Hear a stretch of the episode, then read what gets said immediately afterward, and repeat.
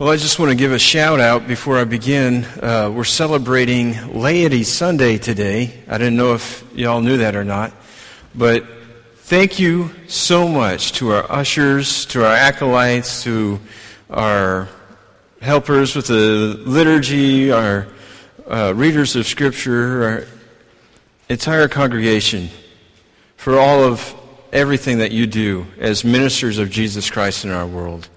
I want to thank you on my own behalf and on the behalf of the entire Church of Jesus Christ. Thank you. The passage that you just heard read this morning from Deuteronomy has often been interpreted as teaching us something about leadership. And I don't doubt that godly leadership is involved on some level in this passage, or that those who have interpreted the passage have done so rightly. However, as I wrestled with this passage this past week, and it took some doing, I came to a completely different resolution, I guess, with, with this passage that I wanted to share with you this morning. And it has nothing at all to do with leadership, and nothing at all even to do with followership. There are two things about God in my life that make God extraordinary to me. And I don't know what they are for you, but for me, the first is that I experience God as the God who adopts me.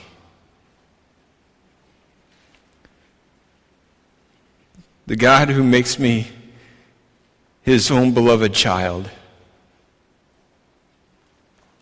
Through Jesus Christ, I receive the spirit of adoption so that I cry out to my Father, Daddy, Abba, God.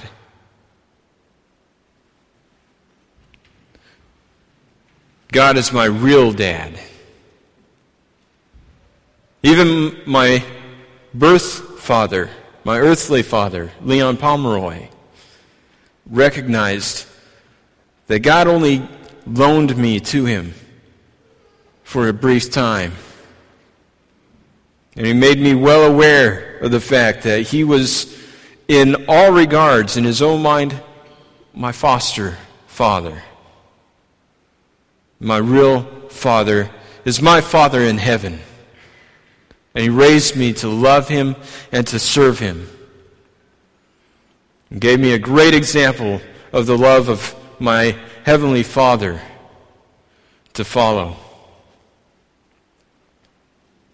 But the second thing about God has to do with the passage here this morning. And so I've been excited to share this with you. The second thing about God that makes God absolutely extraordinary to me is that He is the God who goes with me. God is a God who goes with us as His people. So, in order to understand what's happening here in Deuteronomy, we have to go back to Exodus. Back to Exodus chapter 33, and probably even before that. The story basically goes in Exodus that God had brought the people out of Egypt, and they had gone through a time of testing and trial and temptation where they wanted to go back to Egypt because it was just nasty out there in the wilderness. They were fully tempted and on several occasions made it very clear to Moses what have you done? Brought us out here to die? Let's just go back to Egypt where at least we have food. where at least we have shelter. The hostile and barren landscape and the torturous journey through the unforgiving terrain was almost too much for him. But God intervened. Time and time and time again, He intervened. And finally, they made it to Mount Sinai, to the mountain of God. and God's presence manifested as a pillar of cloud by day and a pillar of fire by night as he went with them. But once they reached the mountain of God, Moses climbs the mountain and ends up being gone for over a month. The people don't know what happened to him. They assumed he's dead because there's no water or food up there. They don't know if he's been eaten by a wild animal, or maybe he's struck down by hunger, or maybe even slain by God himself. Maybe he did something to displease God and God got angry with him. They didn't know if they were going to see Moses again or not. So I think maybe we can be a little compassionate when we see them forge this idol, this golden calf. They worship it as Yahweh. They're not committing idolatry, per se. They're still worshiping God, but they're worshiping Him according to their own ideas of how God should be worshiped rather than according to God's desire for Him to be worshiped. They're wanting to fit God into their nice little box. And ultimately, they want to exercise control over God. And that becomes their great sin. They put themselves first. And so, of course, in the end, God sends Moses back down the mountain to witness the sin of the people. Their great failure was to trust God, that God wasn't leading them out to die in the wilderness.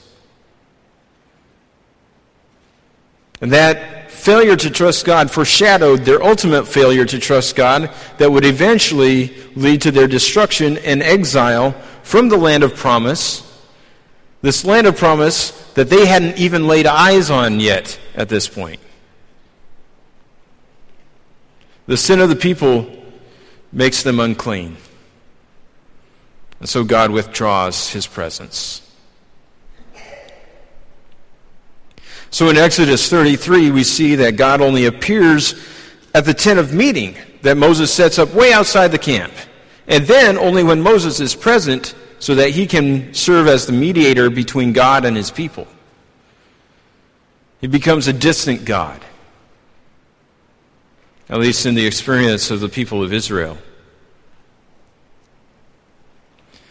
And so Moses himself is frustrated and scared for his own part. And so he expresses that to God. And I think we would be remiss to forget that when God first called Moses to be his prophet, Moses was only satisfied that he could respond fully to that calling when God promised finally to be with him, to go with him. Yeah, it's great that my staff turns to a snake. It's great that I've got Aaron to, to come and be my spokesperson. It's great that I can, you know, fit my hand in, in my cloak and then pull it out and it's leprous and I can put it back and then it's healed. But none of that really matters unless God, you go with me. And of course, God assures Moses that he'll go with him. And then and only then does Moses finally respond yes to God's call on him to be his prophet. And so now, again, God replies to Moses' fear and frustration by affirming that Moses and the people have still found favor in God's sight, which is just a, basically an, an Old Testament way of saying that God's chosen to show them his grace and his mercy and his, his compassion. But God attempts to calm Moses' fears, knowing it's not going to work, mind you. But God attempts to calm Moses' fears by promising to send his angel before Moses and before the people and to watch over them. And that's just not enough for Moses. Moses is not satisfied with that because he knows that that doesn't make them any different than any other nation on the face of the earth. It is only the presence of God with them that makes them a holy nation and that gives them any chance of succeeding in this calling that God has on their lives.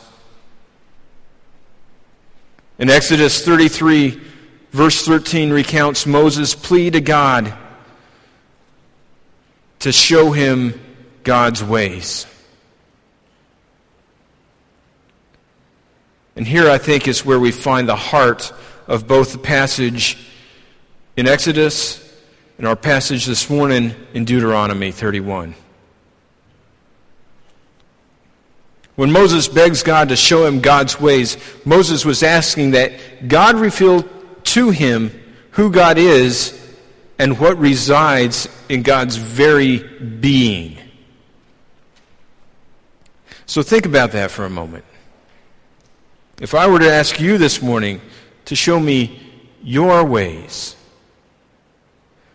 how would you respond? What would you say?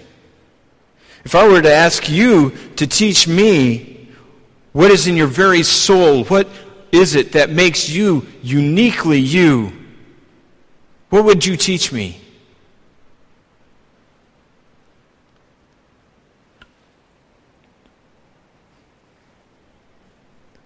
But this request is much more than God revealing to Moses what is in the heart of God. It's much more than that.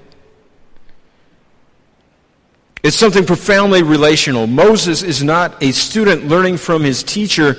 Moses is a human being asking the God of the universe if he might join him in living life together with him.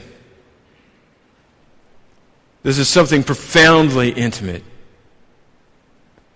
This is the request of a man on his knees before the one he desires to live for for the rest of his life. It's akin to a marriage proposal.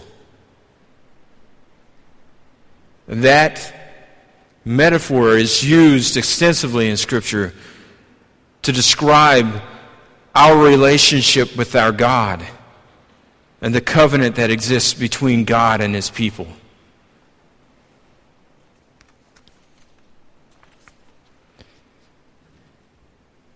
God's answer to Moses' request is an unequivocal yes. Yes.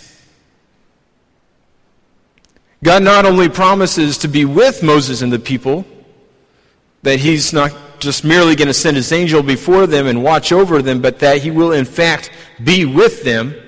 But God further grants Moses his add on request. Moses goes even beyond that and asks that God would show him his glory. With the result that God passes by Moses, takes up in, him up in his own hand, and sets him on the cliff, on the ledge of a rock. That gentle, gentle fatherly touch and then covers his eyes. It says, I'm going to pass by you. And you watch. When I let, let you see, when I, I remove my hand so that you can see, you will see all of my goodness pass by you. You'll see something that no one has ever seen before. And no one will ever see again until that moment of the resurrection of the church of Jesus Christ.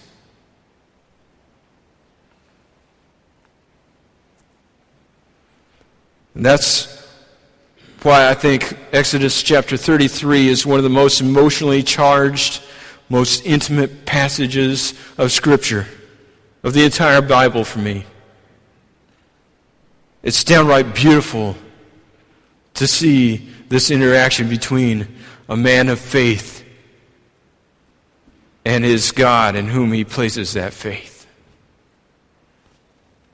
For Moses, it's it was so important, so vitally important that God be present with his people that it became a deal breaker for him. He says, God, if you don't go with us, then don't lead us up at all.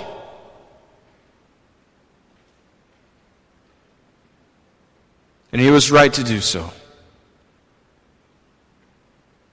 And for you and for me this morning, that means that if God doesn't go with us, we ought not to go at all.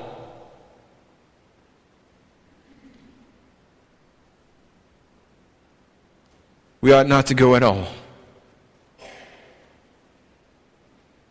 So now we can finally get back to Deuteronomy 31. I want you to watch carefully now what happens here. Moses and the people are on the east bank of the Jordan River. They can see Canaan on the other side of the river. They're within eyeshot of this place that they've been traveling to for 40 years. But Moses begins his speech by surprising all of them. The entire Hebrew people at this point have only ever known the leadership of Moses. In Deuteronomy chapter 34, just a few chapters over, you read that Moses dies. But when he dies, he is still strong. As though in the prime of life, his eyes have not gone bad, and his youthful vigor has not abated. Yet here, three chapters before his death, Moses says that he can't get around anymore. And what he means to say is that God has restricted his movement, that he is not able to cross the Jordan with the people, that his time has come to an end. And the confusion is cleared up in the understanding of Moses' total dedication to the will of God. And we see the explanation here in the next few verses. Moses goes on to say that it is God who will go with the people into Canaan. But then, of course, he also says that it's Joshua who's going to go with the people into Canaan. Again, this is yet another confusing statement unless we hear it with the ears of the Hebrews who heard Moses speak that day. If you read back in Numbers chapter 13, Moses had changed Joshua's name from Hoshea to Joshua. And this is important for us to understand this morning, just like it was important for Joshua to understand at that moment, as you eventually see in Scripture. In ancient Hebrew, Hoshea means salvation or deliverance. It's a generic term. It's just salvation. And it probably referred to that kind of militant mentality among the Hebrews during that, their captivity in Egypt. But Joshua means God's salvation, God's deliverance. When Moses says that God is the one who will lead the people and that Joshua will lead the people, in that moment, Moses made Joshua the living representative of God in their midst. Just as Moses had been for over 40 years. The people would have understood that God was the one. God was the one who would be their salvation, and that Joshua was not some mere president or king of the people he wasn't some mere ruler, he was the prophet of God. He was the prophet of God who saves his people, who brings salvation to his people. They would have understood the play on words that Moses was using to communicate the way God was going with them and the importance of their dependence upon the presence of Yahweh God in their midst.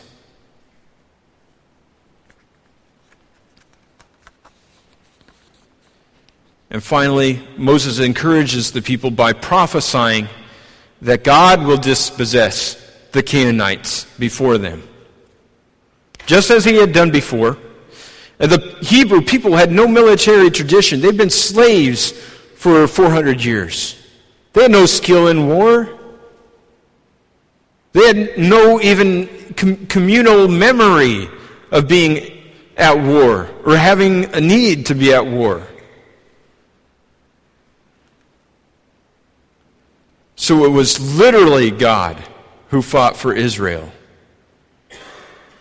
A theme that is replete in the book of Joshua when you read through Joshua. God delivered the people from the Amorites, from Og and Sihon, the kings of the Amorites that are mentioned here in, in Deuteronomy 31. God delivered the people. The Amorite armies would have made them the slaves of the Amorites, just like Pharaoh had made them the slaves of the Egyptians. It was only God's salvation, Joshua, God's salvation, that had preserved them, and the people knew it. They no longer held any delusions of grandeur to think that they could liberate Canaan on their own as they had tried to do back in Numbers chapters 13 and 14. They knew it was the presence of God that was the only thing that made them who they were, that made them uniquely them. And it was only by tending to their relationship with God that God would continue to be welcomed into their midst.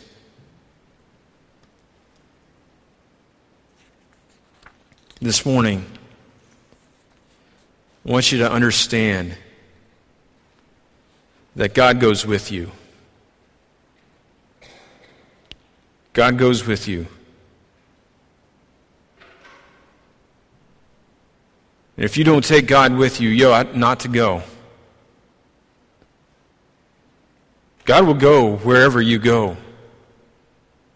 So don't go without Him.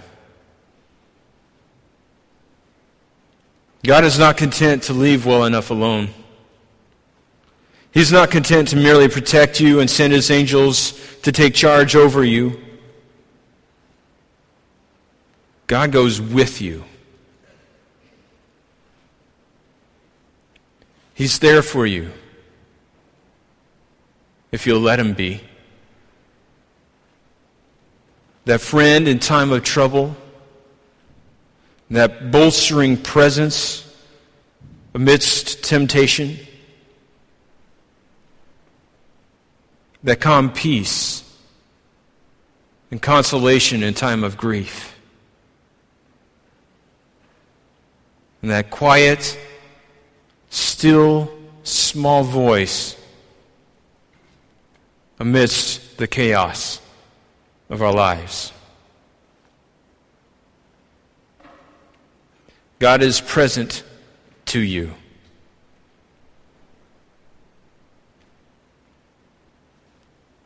He beckons you this morning to be present with Him.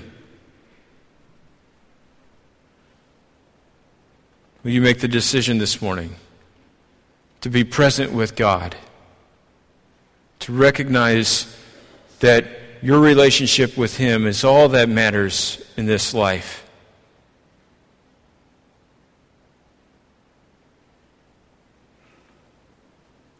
Will you be present to God, both today and from now on?